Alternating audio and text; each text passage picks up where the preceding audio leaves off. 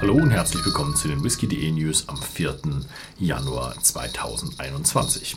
Und habt ihr auch Weihnachtsgeschenke bekommen, die ihr gar nicht auf eure Wunschliste geschrieben habt? Nochmal. Hallo und herzlich willkommen bei whisky.de, dem Treffpunkt feiner Geister. Und habt ihr auch Weihnachtsgeschenke bekommen, die ihr gar nicht auf euren Wunschzettel geschrieben habt? Ich habe welche bekommen. Ähm, so, aber gehen wir mal zu den News über.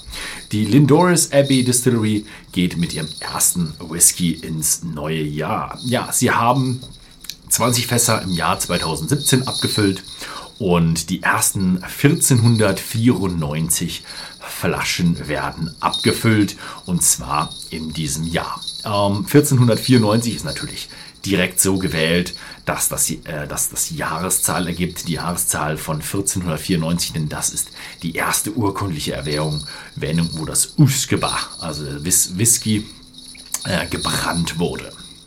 Als nächstes haben wir eine Nachricht von Diageo. Und zwar das Diageo Archiv ist jetzt virtuell begehbar. Also mit so 360-Grad-Kameras kann man da so reingehen und sich dann rumdrehen an verschiedenen Punkten. Ähm, ihr könnt aber auch gerne mein Video anschauen. Ich habe das nämlich 2019 besuchen dürfen und habe euch da eine ganze Menge zu erzählen darüber.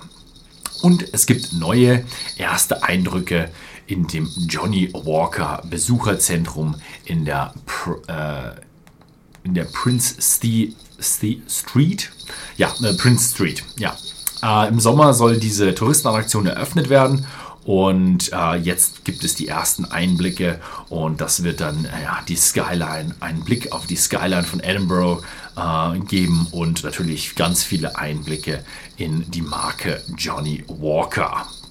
Ja, als nächstes haben wir noch eine Nachricht aus Irland und zwar kommt die von Bushmills.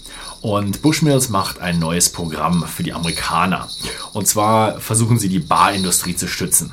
Und ähm, das geht unter dem Hashtag First Whiskey Program. Oder First Whiskey, bin mir nicht ganz sicher. First Whiskey oder First Whiskey Program.